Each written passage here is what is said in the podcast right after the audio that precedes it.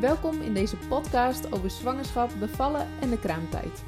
Ik ben Francisca Valkena, moeder van twee jongens en gespecialiseerd verpleegkundige. Inmiddels werk ik alweer 10 jaar op de kraamafdeling en verloskamers in het ziekenhuis. Vandaag interview ik Nienke Gorter. Zij is gynaecoloog van beroep en weet dus alles over het vrouwelijk lichaam, de zwangerschap en bevallen. Ben jij zwanger of sta jij voor jouw bevalling? Dan is dit zeker een interessante podcast voor jou.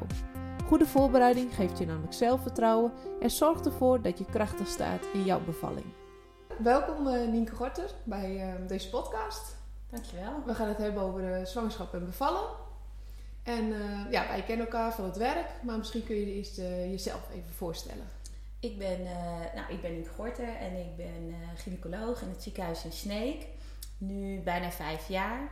En ik Um, mijn aandachtsgebied is verloskunde, dus ik zie heel veel zwangeren en ik begeleid heel veel uh, bevallingen. Um, ik ben ook deel van het uh, popteam, dus ik zie ook uh, daar veel zwangeren. Um, ja. Ja, en wat is het popteam? Even voor de luisteraar denk ik. Ja, dat is het team die zwangeren begeleidt die psychische klachten hebben of hebben gehad in het verleden. Um, en die daar soms medicatie voor gebruiken. En daar zit ik samen met een kinderarts en een psychiater. Um, uh, begeleiden we die vrouwen in de zwangerschap. Soms is het advies ten aanzien van medicatie die ze gebruiken. En soms is het begeleiding um, om hun psychische klachten te behandelen. En soms ook om het te voorkomen. Oké, okay. ja, ja. ja. Hey, en ik weet dat je zelf ook kinderen hebt. Ja. Hoe vond je het zelf om uh, zwanger te zijn? Want ik bedoel, ja, je hebt natuurlijk heel veel kennis. Ja, ik vond het heel bijzonder. Ik heb drie kinderen inderdaad. Ik vond het natuurlijk ontzettend bijzonder om zwanger te zijn. En ook wel um, om, omdat je gynaecoloog bent om dan zwanger te zijn. is natuurlijk ook wel heel speciaal om dat zelf dan mee te mogen maken. Um, maar ik merkte dat ik me ook wel heel goed kon overgeven aan de uh, begeleiding van de verloskundige. Ja. Dat, dat, vond ik eigenlijk ook wel grappig. Dat je dus het ook een beetje loslaat dat je zelf dokter bent. En, uh, je bent gewoon zwanger. Het is ook gewoon een hele andere ervaring weer. Ja, natuurlijk. ja, en ook wel fijn toch om meegemaakt te hebben. Je kijkt toch wel anders tegen zwangerschap aan. Nadat je zelf zwanger bent geweest en kinderen hebt gekregen. En geldt dat ook voor de, de bevalling? Ook wel, ja. Sommige dingen waarvan ik van tevoren dacht, oeh, dat lijkt me echt wel heel spannend als je dat overkomt. Als je, als je gaat bevallen, vielen me heel erg mee. En andere dingen um, vond ik juist best wel tegenvallen. Dus dat, dat is ook wel grappig om te merken. Dat realiseer je helemaal niet zo goed als je zelf nog geen kinderen hebt gehad. Nee. Um, en kun, je, daar, kun je daar eens een voorbeeldje van noemen? Nou, ik, ik realiseerde me eens, opeens ook wel hoe ontzettend afhankelijk je bent van je zorgverleners. Oh, ja. Ik realiseerde me heel goed de, hoe belangrijk de rol van de verpleegkundige op onze afdeling is. Omdat je die de hele dag ziet. Ja. En die dokters die komen vijf minuten langs en dat is het dan. Uh, dus dat vond ik ook wel heel grappig. Dat je zo ontzettend. Uh, uh, tenminste, ik hield me heel erg vast aan wat, wat, wat jullie zeiden. en nou, dat realiseer je als dokter denk ik ook niet altijd. Nee. Dus dat vond ik ook wel grappig. Ja, ja bijzonder. Bijzonder ja. om te horen. Ja. Hey, deze tijd is natuurlijk een beetje gek voor onze zwangeren. Ja. want uh, we zitten nu nog midden in, uh, in de COVID-tijd. Het duurt ook al een tijdje, mm. eigenlijk bijna negen maanden. Ja. Hoe toevallig. Een hele zwangerschap lang. Ja. ja. Merk je daar ook iets uh, van onder de zwangeren? Zeker. Ja, ja het, het vraagt roept natuurlijk veel vragen op. Um, vragen over hun eigen gezondheid en die van hun baby. Maar ook wel vragen over gewoon praktische dingen. Hoe doe je dat dan eigenlijk met bezoek? En hoe gaat dat als je gaat bevallen? En ja Um, moet ik extra maatregelen nemen? Um, ja, dat zijn natuurlijk wel dingen die, denk ik, de meeste zwangeren, als je zwanger wordt, stel je dat anders voor, een kraamweek of uh, uh, dan hoe dat nu vaak gaat in coronatijd. Ja. En kun je ook zeggen dat mensen zich anders moeten voorbereiden uh, um, dan anders? Of, of dat je andere praktische dingen meegeeft? Ik denk eigenlijk dat het als je het helemaal uitgekleed heel erg meevalt. Dat het heel erg hetzelfde is dan anders. We weten ook wel, hè, als je kijkt naar de gezondheid van zwangeren um, en corona, dat, dat, niet, dat er geen eigenlijk andere dingen voor gelden dan voor iedereen. Uh, voor niemand is het prettig om corona te krijgen en dan zwangeren natuurlijk helemaal niet. Maar het is niet zo dat we uh, zien dat zwangeren er ernstiger ziek van zijn of um, uh, dat er complicaties kunnen optreden in de zwangerschap. Um, dus, dus wat dat betreft valt het heel erg mee, denk ik.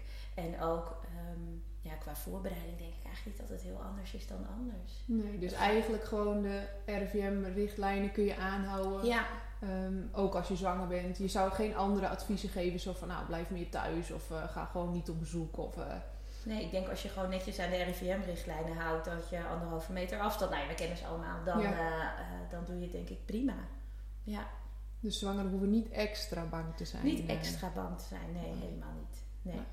En kan, kan eigenlijk het COVID eh, overgaan? Hè? Stel dat de, de zwangere het heeft, kan het overgaan op, eh, op het kind? Ehm, nou, wat we tot nu toe weten is dat dat eigenlijk niet gebeurt. Maar kindjes kunnen wel natuurlijk na de geboorte besmet raken door hun ouders eh, die corona hebben. Ehm, eh, maar in de buik van de moeder niet. Nee, oké. Dus daar zijn ze in zekere zin veilig. Daar zijn ze veilig. Ja, het is natuurlijk wel zo, wat, dat geldt denk ik voor alles wat we erover zeggen, is dat het nog zo'n onbekend virus is dat we ook nog niet alles weten. Daar wordt heel veel onderzoek naar gedaan. Ehm, daar werken wij ook aan mee. Hè. Maar ehm, eh, het is, het, tot nu toe denken we dat het voor baby's in de buik van de moeder geen gevaar oplevert. Nee, en, en wat voor onderzoeken ehm, moeten we dan aan denken? Nou, wat er ehm, in Nederland eigenlijk direct nadat het coronavirus een intrede deed gedaan is, is dat er een hele grote databank is opgezet voor alle zwangeren die corona krijgen. Mhm. Ehm, en zodra iemand eh, cor- corona krijgt in de zwangerschap, dan vragen wij toestemming of eh, die zwangere het goed vindt om haar aan te melden in die databank. En dan versturen wij allerlei gegevens anoniem. Ehm, eh, dus hoe verloopt de zwangerschap, hoe gaat het met de baby, hoe gaat het met moeder naar die databank. En daar ehm, nou, kunnen die onderzoekers dan heel veel informatie uit verzamelen. Dus dat is één eh, ding. En het andere is dat we alle eh, placenta's, dus de moederkoeken, van vrouwen die corona hebben gehad, vragen we of vrouwen het goed vinden dat we die opsturen naar het ehm, UMCG in Groningen. En daar doen ze onderzoek naar placenta's van vrouwen die corona hebben gehad, zodat we zoveel mogelijk proberen te begrijpen wat gebeurt en heeft het invloed of niet. En weten we daar al ietsje meer van? Zijn er al dingen uitgekomen bijvoorbeeld? Ehm, nou, wat ze wel zien is dat de placenta's van eh, zwangeren die corona hebben gehad er wel iets anders uitzien eh, dan eh, van iemand die het niet heeft gehad. Maar we weten nog niet genoeg of dat ook consequenties heeft of dat dat dan ook gevolgen heeft voor de zwangerschap. En er ander uit, er anders uitzien, heb je een idee hoe dat, hoe anders? Nou, ik denk dat dat eh, meer te maken heeft met dat überhaupt als je ziek wordt in de zwangerschap een virus oploopt. Dan kan dat gewoon eh, tot uiting komen in je moederkoek, kun je dat zien. Ehm, ehm, maar of dat consequenties voor de baby heeft, dat, dat denken we eigenlijk van niet. Nee. Ehm, maar dat wordt wel verder onderzocht. En komt het ook eh, vaak voor, zeg maar, dat eh, als een moeder corona heeft en haar kind geboren wordt, dat, die, eh, dat de baby ook ziek wordt? Nou, de- heel weinig. Ehm, we hebben het wel een paar keer gezien, hè, dat de baby ook corona kreeg.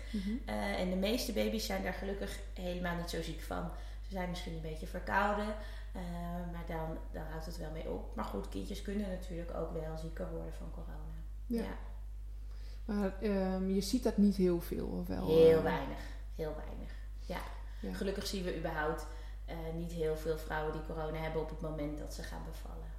Nou, gelukkig. Gelukkig. Ik hoop ook een beetje dat het mensen, eh, ehm, nou ja, geruststelt, zeg maar. Hè? Ja. Dat, dat, het niet, ja, dat het niet meer voorkomt, in ieder geval ook onder zwangere en over, onder bevallen vrouwen. Nee, zeker. Ik denk zelfs een beetje minder. Want eh, ik denk dat zwangeren wel zich bewust zijn van... Goh, het is belangrijk dat ik gezond blijf. Dat geldt natuurlijk voor iedereen. Maar als zwangere ben je daar toch wat meer mee bezig. Dus daarom zien we het denk ik ook veel minder onder zwangeren. En is het een indicatie om in het ziekenhuis te bevallen? Eh, niet als je corona hebt gehad in de zwangerschap. Maar als je eh, corona hebt ehm, op het moment dat je gaat bevallen... en je bent daar heel ziek van... ja, dan natuurlijk wel. Maar anders hoeft het ook niet per se. Nee, oké. Dus dan mag je nog eh, wel gewoon thuis bevallen Ja. als je stel lichte klachten Ja. hebt. Ja, oké. Ja. En ehm, eh, hoe gaat het dan in zijn werk als je iemand komt met eh, corona? Nou, ehm, als, als je thuis bevalt, dan eh, doet de verloskundige gewoon beschermende kleding aan als ze bij jou thuis komt.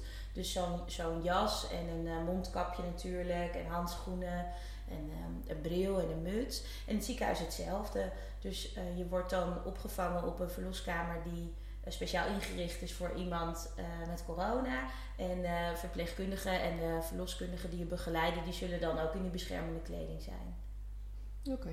Dus eigenlijk verandert er niet zo hele gekke veel. eh, behalve dan dat mensen beschermende Ja, kleding dus voor jouzelf als zwangere verandert er niet zoveel. Nee, het is nee. meer dat wij als eh, zorgpersoneel dan wat eh, ja, onszelf moeten beschermen natuurlijk. En wat nou als je partner ehm, corona positief is? Ja, dus ja, daar, daar was in het begin een beetje discussie over. Ja, Hè? ja. Eh, maar ehm, inmiddels hebben we het zo afgesproken dat hij, hij of zij dan gewoon mee mag komen. Ehm, want ja, we moeten dan. Eh, de ja, partners beschouw je sowieso allebei dan als positief. Dus dan moeten we sowieso in beschermende kleding. Eh, dus dan mag hij gewoon mee. Dan ehm, vragen we natuurlijk wel aan diegene die corona heeft om zoveel mogelijk op de kamer te blijven. hè, Maar dat lijkt me logisch. eh. Ja. Ja. En het is zo volgens mij dat we niet, nou ja, dat je niet een heel elftal meer bij je bevalling Nee. mag hebben. Maar goed, nee. dat, dat is nou thuis ook niet zo. Maar nee. wat zijn daar nu de adviezen over richting eh, het ziekenhuis? Nou, kijk, het liefst willen we dat er zo min mogelijk mensen door de gangen lopen en in het ziekenhuis zijn. Dus het advies is om gewoon alleen je partner mee te nemen. Maar als het voor jou heel erg belangrijk is dat er nog iemand anders aanwezig is, eh, dan mag dat volgens mij. Maar ik moet ook eerlijk zeggen dat die afspraken soms ook weer wat verschuiven. Ja, ja. Volgens mij is het op dit moment zo dat dat mag. Mhm. Ehm, bijvoorbeeld een doula of ehm, eh, je eigen verloskundige. Hè?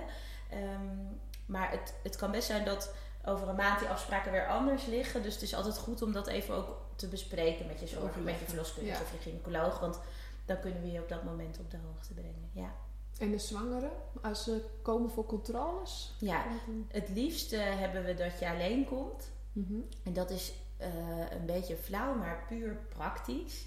Eh, we willen natuurlijk het liefst eh, zo min mogelijk mensen zien als zorgverlener. Eh, en tweede is dat onze wachtkamers niet zo heel groot zijn en dat je wel anderhalve meter afstand moet kunnen houden. Dus als iedereen zijn partner meeneemt, ja, dan kunnen we veel minder mensen zien op een dag. Ehm, als je het voor jou wel heel belangrijk is dat je partner meekomt, bijvoorbeeld omdat je een gesprek gaat hebben over de bevalling of omdat je de eerste echo krijgt, dan vinden we het fijn als je van tevoren even belt. En dan kan de eh, doktersassistent het zo inplannen dat, dat diegene mee kan. Ja. En wij, ja, in ons ziekenhuis is het ook zo dat we bijvoorbeeld ook spreekuur doen in Emmeloord. En dan kunnen we ook even kijken, goh, wat is dan handig? Hè? Dat we niet te veel mensen in de wachtkamer hebben. Nou ja, dit waren vooral praktische zaken. Ook om even de, de luisteraars een beetje inzicht te geven hoe dat nu in zijn werk gaat. Ja, Ehm, maar zie je eigenlijk ook meer psychische klachten bij mensen die nu eh, ja, in deze COVID-tijd eigenlijk... Ja, het draait niet meer om hun zwangerschap. Hè, het Ja. eh, gesprek van de dag is toch wel een beetje eh, COVID. ja, Merk je dat daar zwangere klachten mee hebben? Je zit nu ook Ja. in het popteam. ja. Hè, kun je dat... Nee, ja, zeker zien we dat. Hè? Dus ehm, eh, je ziet dat, eh, denk, dat geldt voor iedereen, dus ook voor zwangeren, dat er veel meer psychische klachten voorkomen. En dat zijn dan met name natuurlijk angstklachten over wat staat ons te wachten, word ik ziek, hoe gaat het met mijn zwangerschap, met mijn baby. Ehm, dus zeker meer angstklachten en ook wel klachten ehm, eh, die je normaal gesproken misschien op manieren zou oplossen. Bijvoorbeeld depressieve klachten, waarvoor je dan normaal gesproken nou, eh, met vriendinnen zou afspreken of eh, lekker zou gaan sporten, wat nu gewoon ook lastiger is. Hè? Ja. Dus, ehm, dus dat mensen daardoor toch meer nou, zich alleen voelen of, ja, of niet hun normale kopingsstrategieën kunnen gebruiken Ja. om, om er weer bovenop te komen. Dus dat zien we zeker en, en ehm, eh, dat, dat horen we ook veel terug van patiënten. Ja. Ja. En, en zouden, heb je nog tips om, om, ja, om daarmee om te gaan? Het is natuurlijk ook Ja. heel veel, komt natuurlijk ook via de social media. Hè? Je ziet heel veel nieuws. Het Ja. is altijd hoeveel besmettingen en hoeveel. ja, Ja, heb je dan nog tips dat je zegt van joh, Ja, ik denk wat, wat het beste werkt is om het dicht bij jezelf te houden. Hè? Om gewoon te kijken naar jouw gezin, jouw omgeving. Ehm, eh, wat kan ik doen om me zo goed mogelijk te voelen met de eh, beperkingen die er zijn. Ehm, eh, je ook niet helemaal gek te laten maken. Hè? Het is natuurlijk ontzettend zonder het virus. ehm, eh, zonder te zeggen dat het niet erg is of zo, want het is vreselijk. Ehm, maar gelukkig zijn de meeste zwangere, jonge, gezonde vrouwen eh, die dus ehm, ehm, nou, niet heel veel risico lopen op corona. En je kan natuurlijk wel heel veel zorgen hebben om je familie om je heen. Ja. Maar het is denk ik goed om het vooral heel erg bij jezelf te houden en te kijken wat kan ik nog wel. Hè, je daar meer op te richten. ja. ik moet zeggen dat, dat ook best een grote groep zwangeren het, uh, het ook wel een voordeel vindt dat ze niet zo heel veel hoeven hè, in de zwangerschap. Dus dat horen we ook wel terug. Ja, um, en dus, dus, er zijn ook best veel vrouwen die zeggen, nou ja, ik uh, geniet er ook maar van dat we allemaal niet zoveel verplichtingen hebben en uh, dat ik maar met een paar mensen kan afspreken. Ehm, dus dat, ja, je, je kan ook natuurlijk naar het positieve ervan kijken. En dat je je meer richt op je gezin, meer thuis bent. is ook best fijn. Ja, je misschien weer wat meer richt op je eigen zwangerschap zelf. Ja. Anders, nou ja, vooral als je meerdere kinderen hebt rondlopen. Althans, ik weet uit eigen ervaring dat het er dan wel eens een beetje bij inschiet. Ja, nee, daarom. Dus ja. En weet je, bijvoorbeeld in het ziekenhuis na de bevalling is nu het ehm, advies om dan geen, als je in het ziekenhuis moet blijven, om wat voor reden dan ook, om geen bezoek te ontvangen. Mhm. En ehm, in het begin dachten wij ook, oh, dat is echt wel heel erg jammer voor mensen en uh, wat akelig. Maar nu merk je ook dat mensen het natuurlijk heel jammer vinden, maar dat het ook wel fijn is om gewoon alleen met je partner te zijn de eerste dagen. En, uh, en daar dan samen heel erg van te genieten. Ja. Eh, dus het, het levert ook weer andere kanten op. Dus ik denk dat je daar ook vooral naar moet kijken. Ja, dat is mij ook opgevallen inderdaad. Ja. Ja, ja. ja, eigenlijk best wel vaak veel teruggehoord. Hè? Ja, ja. Mensen het toch ook wel lekker vinden. En, uh, nou ja, in ieder geval de eerste dagen. Kijk, daarna heb je natuurlijk nog een week kraamzorg. Ja. En uh, ja, dan is het wel jammer natuurlijk dat je ramen zoeken moet doen. Maar ja. Zeker, dat is ontzettend jammer. En, maar maar um, daar kan je heel erg op focussen. Maar je kan je denk ik ook richten op dat het ook fijn is om gewoon met z'n tweeën heel erg van je kindje te genieten. Ja. In het begin. Ja, dat is ook zo. Hey, en qua voorbereiding, zou je nog iets kunnen vertellen over hoe zwangeren zich goed kunnen voorbereiden in deze tijd? Want heel veel fysieke bijeenkomsten zijn natuurlijk afgelast. Ja, ja kijk, um, uh, nou, jouw platform is handig. Ik wou zeggen, het is natuurlijk heel handig om online wat dingen op te zoeken en te bekijken. En daar heb je op allerlei verschillende manieren. Maar jouw platform is daar wel een mooi voorbeeld van, denk ik. Nou, bedankt voor de reclame. Ja, bij deze. Nee, maar ik, ja, ik, zou wel wat informatie opzoeken over uh, hoe gaat zo'n bevalling nou eigenlijk? En uh, uh, wat zijn dingen die um, je helpen en wat zijn dingen die je niet helpen? Dat, dat zeg ik altijd tegen zwangeren. Je hoeft echt van mij niet een bevalplan van 10 A4'tjes te schrijven. Want sommige zwangeren schrikken er heel erg van. Mag ook, als jij wel ideeën daarover hebt. Maar wat altijd handig is om over na te denken is... wat zijn nou dingen die ik prettig vind... en wat zijn dingen uh, die ik echt niet prettig vind, die mij echt niet helpen... En dat is voor ons, vind ik, als zorgverlener soms ook best lastig in te schatten. Want wat de ene vrouw die vindt het heel fijn als wij heel veel bij haar zijn. En de andere vrouw zegt, laat mij maar zoveel mogelijk gewoon alleen met mijn partner. Nou ja, dat zijn echt wel dingen die fijn zijn als wij dat even weten van tevoren. Dus um, qua voorbereiding zou ik me daar denk ik gewoon heel erg op richten. Wat vind ik prettig en wat vind ik niet prettig? Mm en als je daar helemaal geen idee van hebt, nou dan is het wel goed om eens gewoon een algemeen uh, voorlichting over een bevalling uh, te bekijken. Ja, ja. ja. Ja. ook gewoon om je een beetje de verwachting een beetje goed te scheppen. Hè? Ja. Een beetje een realistisch beeld misschien te krijgen van, van wat iemand dan, uh, dan te wachten staat. Ja. Ja, want ik hoor toch best wel veel mensen die heel bang zijn voor de pijn. Hè? De pijn is altijd een groot item. Uh, ja. We hebben natuurlijk ook zwangervoorlichting altijd in het ziekenhuis gehad. Die heb ik vaak, uh, nou ja, begeleid, zeg maar. En wat eigenlijk altijd kwam er een vraag van: en hoe zit het dan met de pijn? Of hè, mensen zijn best wel angstig soms voor de pijn. Ja. Ja, kun je daar nog iets over vertellen? Dat je zegt, ja, hoe kun je je daar nou op voorbereiden? Ja, nou ja, het is, het is ook wel goed om je te realiseren dat het gewoon hartstikke pijn doet. Hè? En dat is ook wat het is. Um, dus ja, hoeven we ook niet. Uh, te zeggen, nou nee joh, dat valt allemaal wel mee. Ja, dus er zullen vast een kleine groep vrouwen zijn die dat vindt. Maar de meeste vrouwen vinden natuurlijk dat het heel erg pijn doet. Mhm. En het is goed om voor jezelf na te denken, wat zijn nou manieren hoe ik daar waarschijnlijk prettig mee om kan gaan. En um, uh, sommige vrouwen vinden het heel prettig om lekker onder de douche te gaan of zo. Hè? En andere vrouwen uh, zeggen, oh, ik wil dan gewoon het liefst stil liggen en uh, laat me allemaal met rust. Um, en dat moet je ook een beetje ervaren als het je overkomt natuurlijk. Maar het is wel goed om die verschillende manieren wat te bedenken. Um, wat op een rijtje te zetten en dan een beetje te denken, wat past bij mij? Ja, en het, het, is toch ook wel zoiets dat bevallen de eerste keer dat overkomt je gewoon wat. Ja. En het is ook altijd wel, vind ik heel knap als vrouwen het gewoon kunnen laten gebeuren.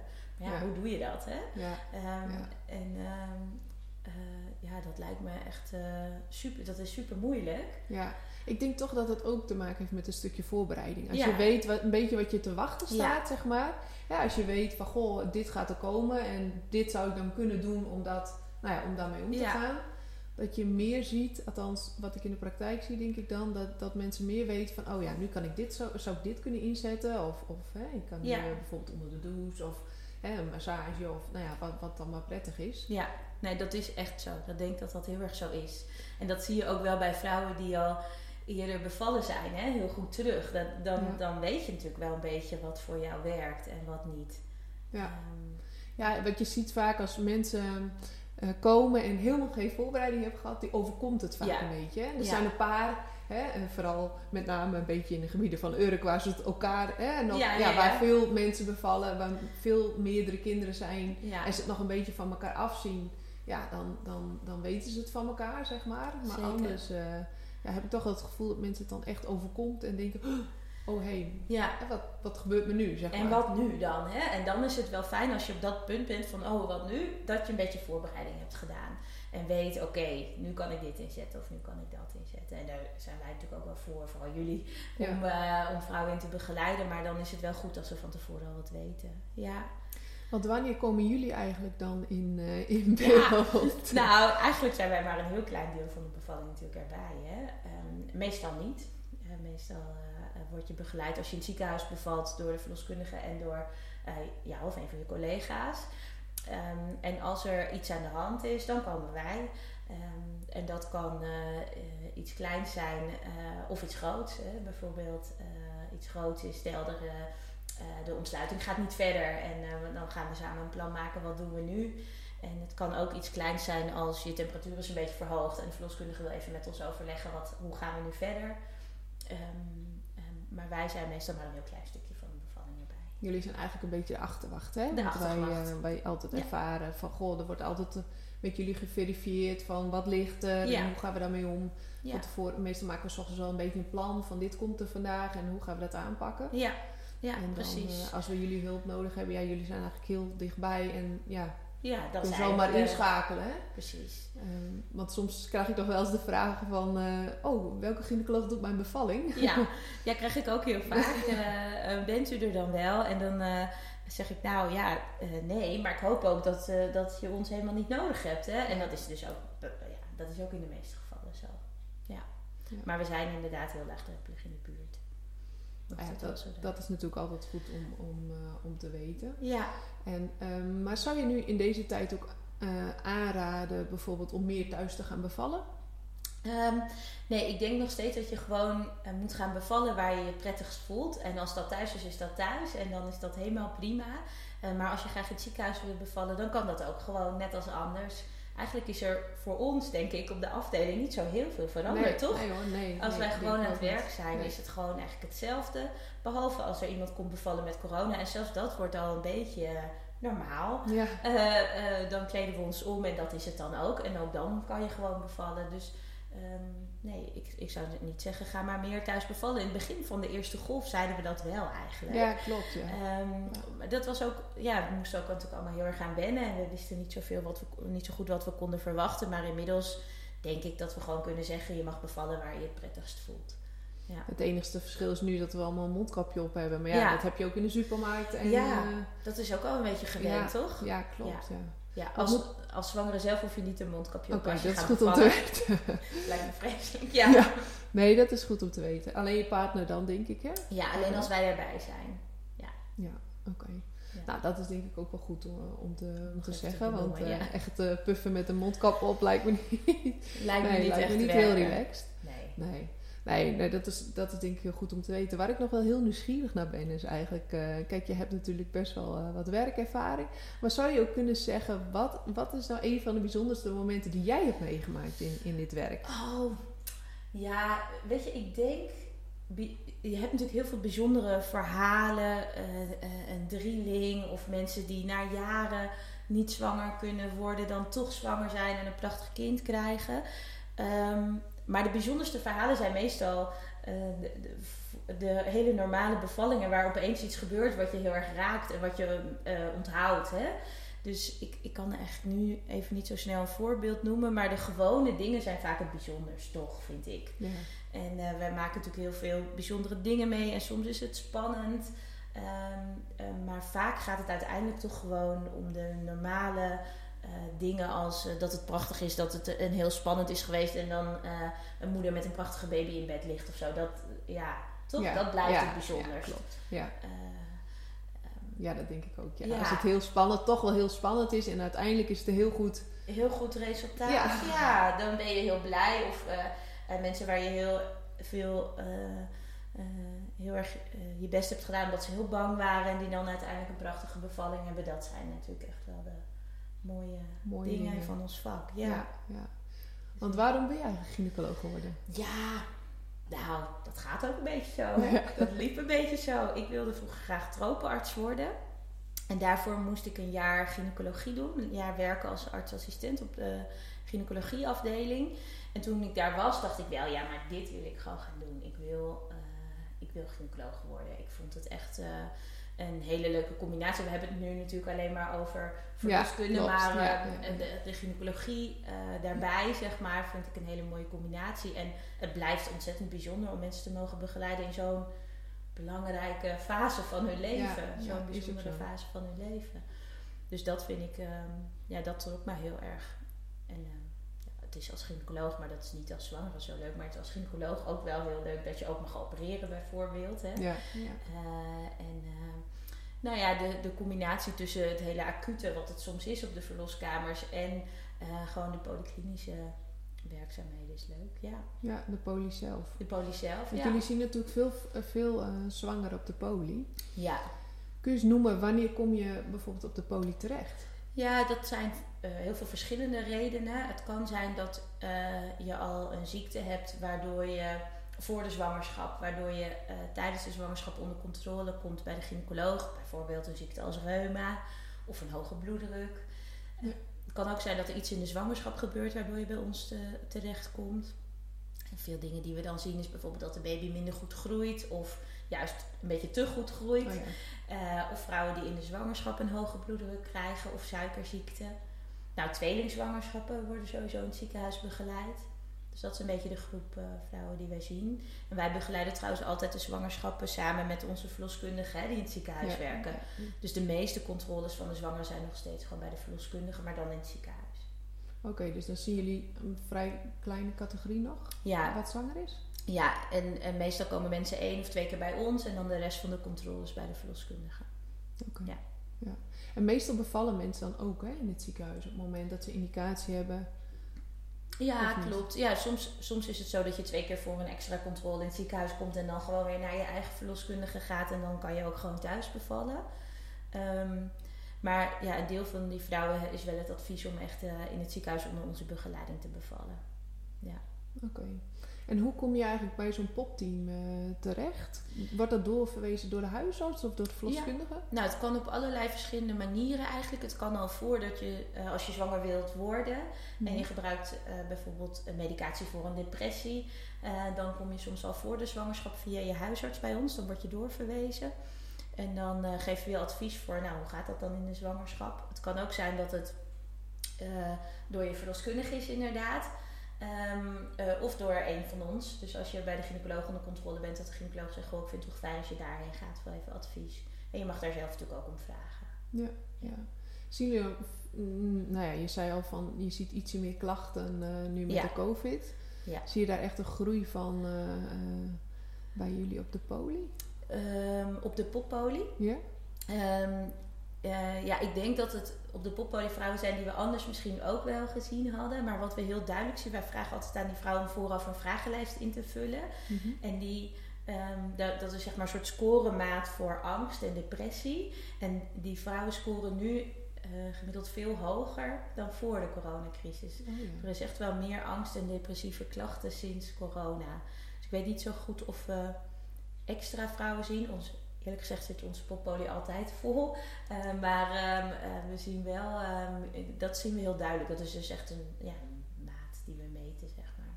Ja, en zou je daar dan, want dat, dat zit ik even aan te denken hoor, maar zou, zou je denken dat dat ook komt meer doordat natuurlijk social media steeds meer ja, actueel is. Je hoort elke keer de Ja. Denk je dat dat een, invloed, een grote invloed heeft tenminste? Ja, ik vind het altijd heel erg ingewikkeld, want vroeger hadden mensen natuurlijk de krant. En Ja. die las je dan één keer per dag en, en dat was het dan ook. En nu word je continu bestookt met berichten. En ik weet eigenlijk niet wat fijner is. Je kan ook juist bezorgd worden als je te weinig weet. Ja. En heel erg onzeker daarvan bent. Maar ja, het- je moet natuurlijk wel denk ik een beetje oppassen met wat je allemaal leest. En, en, en voor jezelf dat ook wel wat afbakenen. Want je kan de hele dag wel blijven lezen over corona. Ja. Eh, ook over zwangerschap trouwens. Eh, dus je, het is goed om een beetje voor jezelf uit te filteren. Wat is nou informatie waar ik iets mee kan. En wat is informatie waar ik eigenlijk niks mee kan. Nee, nou, ik denk dat dat wel een hele goede, concrete eh, tip is eigenlijk. Dat je, nou, je, wat je eerder al zei, je goed richt op datgene wat voor jou belangrijk is. Hè? Dan Ja. je gezin, je zwangerschap. En ehm, ja, je vooral niet te veel te richten misschien op het corona gebeuren zelf. Ja, dat Want het is er wel, maar ja, om daar de focus daarop te leggen is Ja. misschien... En je eigen invloed daarop is ook gewoon heel klein, toch? Dus Ja. eh, Ja, Ja. ja. het is wat je overkomt nu. Hè? ja, denk Ja. ik wel. Ja. Heb je nog tips of dingen waar eh, voor de bevalling of voor de zwangerschap waar je zegt, goh, daar moet je echt even eh, ehm, aan denken of dat is echt heel bijzonder. Mm, nou, ik denk dat iedereen het gewoon lekker ook op zijn eigen manier moet doen. Hè? Eh, ehm, er, zijn, er zijn zoveel verschillende eh, manieren om, eh, om daarmee bezig te zijn. ja. En, en het, dat is het is zo. allemaal goed. Hè? Het mag, je, dat, je moet gewoon doen wat bij jou past. Ik had laatst een zwangere en die zei... Ja, ik word zo ongelukkig als ik al die zwangerschapsverhalen en zo hoor. Want Ja, ja. ja, ik voel me helemaal niet zo'n moeder-moeder. Maar ze was heel erg blij met haar zwangerschap hoor. Maar zij... En ze dacht, ja, eh, nou ja, dat, ik zei, dat is toch ook goed? Het, is niet een soort waarheid hoe je daarin moet gaan. En, de, ja, de enige tip is dat het handig is om je goed voor te bereiden. En eh, eh, denk ik ook, wat, wat, wat soms lastig is, is om het niet te veel vast te willen leggen. En dat merken wij denk ik echt Ja, wel tijdens ja, de bevalling. Dat mensen een heel goed over nagedacht hebben en een heel plan hebben hoe ze het graag willen. En dat is echt prima. Maar het is ook altijd goed om je te realiseren dat je toch nooit helemaal weet hoe het loopt. Nee. En dat dat ook oké kan zijn. Ja. Dat het heel anders gaat dan dat je dacht, maar dat je denkt, oh ja, oké, het gaat heel anders dan ik heb bedacht, maar toch is het prima. Ja, En ja. eh, eh, dat, ehm, nou ja, dat is natuurlijk super lastig. Wij zijn natuurlijk over het algemeen allemaal vrouwen die graag de controle. We hebben de touwtjes in handen. En eh, we maken zelf, we bepalen zelf wel hoe we dingen doen. En hoe we ons leven leven. En dat is bij zo'n bevalling gewoon niet altijd zo. nee. Dat, dat is iets wat je overkomt. En nou ja, dat, dat is denk ik.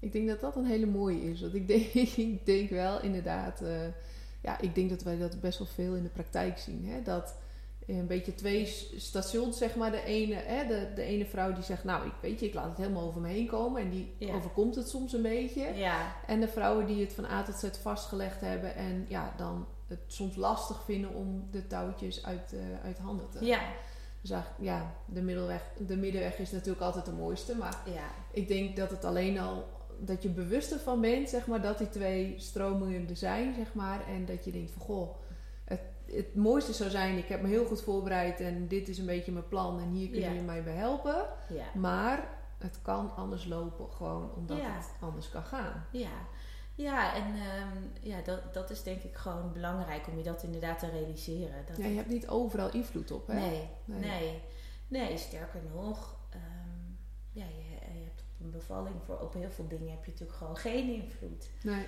En, Nee. eh, en dat is ook wel goed eh, te beseffen. om je dat te beseffen. Ja, Ja. en de dingen waar je wel invloed op hebt, nou, dat is belangrijk om je goed op voor te bereiden.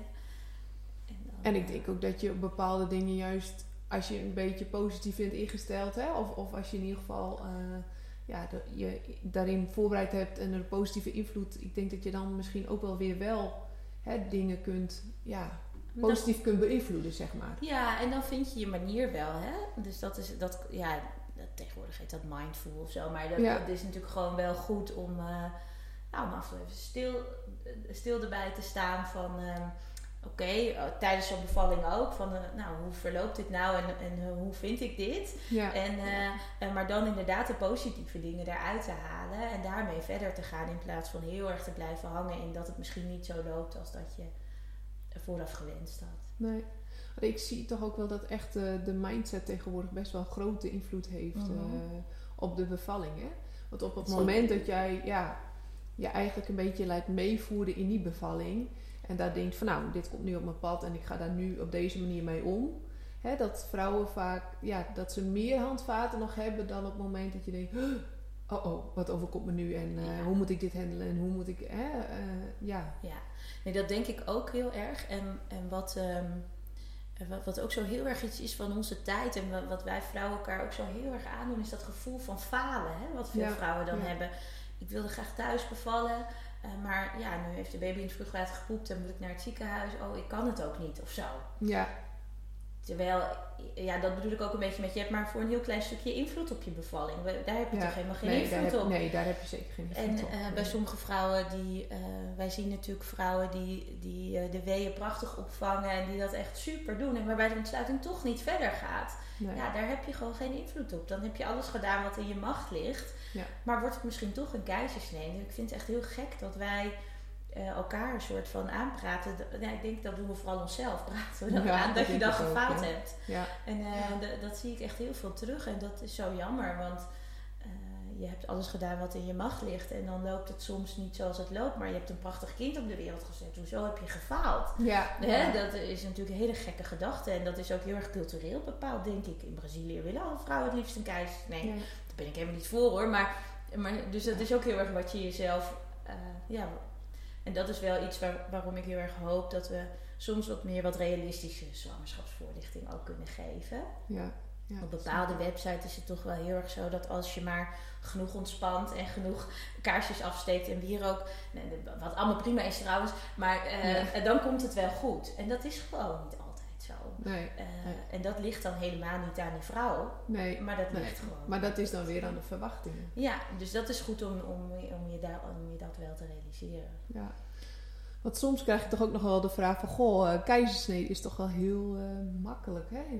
De, snee en, en eh, ja, het kind wordt eruit getild en ik heb mijn kind. Ja, Maar daar Ja. denken wij toch wel heel ja, anders over. ja, dat, dat is natuurlijk echt niet wat het is. Dat is gewoon een grote buikoperatie waar risico's aan zitten.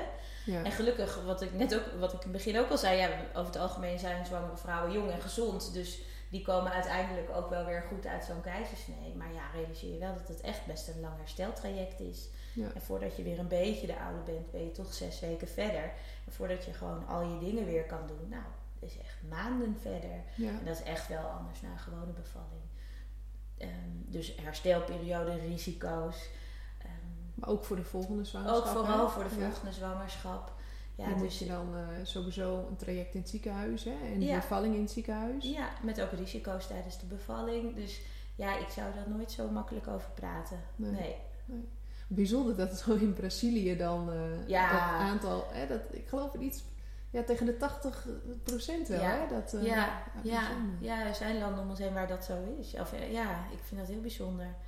Ik, ik begrijp het ook niet zo heel goed eigenlijk. Maar, Nee, want wij zijn natuurlijk een, een, een landje zeg maar, die ook nog thuisbevalling hebben. Dat hebben Ja. natuurlijk ook niet heel veel. eh, nee, nee. Hoe sta je daar tegenover? Nee, ik ben heel positief over thuisbevallingen. Ik denk dat onze verloskundigen heel goed in staat zijn om heel goed in te schatten wanneer het veilig is om thuis te bevallen en wanneer niet. En ehm, als zij eh, inschatten dat dat zo is en jij voelt je daar prettig, dan is dat prima. En gelukkig hebben we in Nederland ons netwerk zo ingericht dat Ja, als er iets gebeurt tijdens zo'n bevalling, dat je zo in het ziekenhuis bent. Ons netwerk is eigenlijk ook veel uitgebreider. Hè? Onze Ja. polyklinisch hè? of onze eerste lijn zorg. Hè? Dat zijn Ja. dan eh, thuispraktijken. Die zijn natuurlijk ook veel, ja, best wel hooggeschoold. Hè? Die Zeker. hebben veel kennis. Ja, kunde is veel hoger dan in andere landen ook. Hè? Ja. Dat, dat netwerk is heel anders aangelegd eigenlijk. hè? Klopt. Ja, dus, dus onze verloskundigen zijn heel goed opgeleid en zijn dus ook echt heel goed opgeleid in onderscheid maken wanneer is iets normaal en wanneer nou, loopt iemand toch wat, wat meer risico en, en is het dan toch fijner om in het ziekenhuis te bevallen. En bovendien hebben we ook heel veel samenwerking, maken we hele goede afspraken over nou, wat gebeurt er als dit, wat gebeurt er als dat. We trainen met z'n allen. Hè? Ja, klopt. Ja. eh, noodsituaties. Dus, dus ja, zo, we kennen elkaar hier in de regio zeker allemaal. Dat helpt. Eh, Ja. Dan, eh, ja, dan kan je dat veilig doen. Dus ik, leek me altijd wel wat. Ja, nou, ik ben thuis bevallen met de eerste, maar uh, nee, het was, Ja. dat was ook prachtig. Ja, Ja, toch? Ja. absoluut, absoluut. Ja, Nee, dat, daar is echt, eh, nee, ik ben ook eh, echt wel voor. Ik ben niet ergens voor of tegen, maar ik vind thuis bevallen, ja, ben ik, eh, vind ik zeker eh, ook een mooie optie. het is heel Absoluut. fijn dat die optie er is in Nederland. absoluut. En eh, eh, dat als er niet, kijk, als er, als er geen medisch ingrijpen nodig is, dat het dan ook niet hoeft. Hè? Nee. Dan kan je gewoon bevallen. En dat ja. is ook altijd het mooiste natuurlijk. Hè? Ja, Want we hebben ook nog steeds gewoon de polykliniek, daar hebben we het nu even niet over gehad, maar de Nee. polyklinische eh, bevallingen hebben we ook natuurlijk nog gewoon, hè, dat je met je eerste lijns verloskundige naar het ziekenhuis komt Ja. en eigenlijk al, ja, onze verloskamers als een soort huur. ehm, eh, Ja. of huurkamer zeg maar eh, gebruikt ja. en eh, daar gewoon gebruik van kunt maken. Hè? Dat hebben we natuurlijk ook nog. eh, Dat is ook nog een prima optie Ja. natuurlijk. Hè? Als Ja. je zegt, ik voel me prettig in het ziekenhuis. Of jouw verloskundige zegt, nou, ik vind het toch prettiger als wij wel in het ziekenhuis gaan bevallen. Maar je hoeft niet per se onder begeleiding eh, van ons. Dan, dan is dat natuurlijk een hele goede optie. Nou, ik denk dat ik één eh, onderwerp nog even wil Oh. aanstippen. we hebben al heel veel gehad, ook met de COVID. eh, en je zei zo net heel mooi dat, eh, nou ja, dat, dat we elkaar wel eens wat, ja, wat, negatieve invloeden, of eigenlijk onszelf, zo van nou, ja. hè, dat je het niet goed hebt gedaan. Of dat. Maar ik, ik voel dat toch ook wel heel vaak met pijnstilling. Oh, ja. Mensen vinden het Ja. best wel een ding. Nou ja, eh, op het moment dat ze pijnstilling nodig hebben, nou ja, dan, dan is dat zo. En achteraf hebben ze daar dan toch vaak een, ja, niet een altijd heel positief gevoel aan, eh, over. En het is zo jammer. Ja, ik vind het ook onbegrijpelijk eigenlijk. Alsof je een soort eh, oermoeder bent als je dat allemaal zonder pijnstilling Ja. kan. En als je dat dus niet kan, of dat dat, dat dan niet zo is. Nee. Terwijl, kijk, je hebt gewoon pijnstilling nodig of niet. En dat geeft Ja. helemaal niks, wat mij betreft. Eh, en de, ehm, ja, de keuze daarvoor zou niet bepaald moeten worden door of je je dan voelt falen of niet. Maar gewoon Nee. of je dat nodig hebt of niet. En ja, elke bevalling verschilt, elke pijn verschilt, elke weeën verschillen. Hè? Ja. Eh, dus dat kan je ook niet vergelijken, denk ik. En je kan het van tevoren eigenlijk ook niet inschatten. Hè? Het is lastig. Kijk, je hebt die pijn nog nooit gehad, dus je weet sowieso niet hoe je erop gaat reageren. Nee. Ja. En ik denk wel dat het helpt als je je goed voorbereidt, dat je weet hoe je ermee om kunt gaan. ja. Maar op het moment dat het dan soms een beetje stagneert, we hebben ook wel eens een, hè, zit, hebben Ja. een ervaring met, met iemand die, nou, dat duurt wat langer, dat stagneert een beetje en die zijn al best wel een tijdje onderweg. Ja, op een gegeven moment kan zo'n vrouw niet meer ontspannen en dan soms adviseren we het ook wel. Hè? Zo van, Ja. goh, misschien is het voor jou eh, eh, ja, Ja. handig om, om toch wat meer ontspanning te zoeken. En dan soms kan dat als oplossing zijn om eh, pijnstilling te nemen. Precies, dat is dan een hele goede oplossing, denk ik zelf. Ja. ja. Ja, en weet je, wij kennen natuurlijk allemaal wel die verhalen van eh, onze oma's of eh, moeders die Ja. zeggen: Oh, ik, ga, ik, ik beval liever dan dat ik naar de tandarts ga. Nou, dat geldt misschien voor 1% van de vrouwen. Hè? Ja, het is En- goed dat je dat zegt. En, eh, en dat geldt zeker over het algemeen niet bij je eerste kind. En ook niet bij hun eerste kind. Alleen dat zijn ze vergeten, denk ik. En het maakt ook een groot verschil of jij drie uur weeën hebt en je zet een kind op de wereld. Of dat je daar gewoon 24 uur over doet. ja, Wat helemaal niet zo gek is hè, bij de eerste. ja, Ehm, dus ja, eh, dat bedoel ik helemaal niet onaardig tegen vrouwen die in drie uur bevallen. Want heel fijn voor je. ja. Eh, maar dan is het natuurlijk ook wat minder waarschijnlijk dat je pijnstilling nodig hebt. ja, want dan dat- gaat het eigenlijk zo snel, dan sta je er misschien niet eens bij stil. Nee, en het is natuurlijk ook eh, anders als je twee uur weeën moet verdragen of je moet dat 14 uur verdragen. Ja, Dus Ja, ik, ik denk dat je dat gewoon nooit zo met elkaar moet, moet vergelijken. nee. En ehm, eh, ja, ik, ik denk dat je, dat je dat we vooral voor jezelf daar niet over moet oordelen. En er is ook best een groep vrouwen die vooraf zegt. Nou, ik wil gewoon graag een ruggenprik, want ik weet gewoon, voor mij werkt dat het best. En ik kan dan het best bevallen en ontspannen. En eh, dat is gewoon graag een bevalling hoe ik het voor me zie. En dat is natuurlijk prima. Ja, En er zijn ook vrouwen die zeggen: Ik wil pijnstilling ten koste van alles graag vermijden, want dat past niet bij mij. En nou, dan gaan we daarvoor, weet Ja. je wel. Maar, eh, en soms moet je je plan bijstellen. Zowel die vrouwen als die zeggen: Ik wil sowieso een ruggenprik.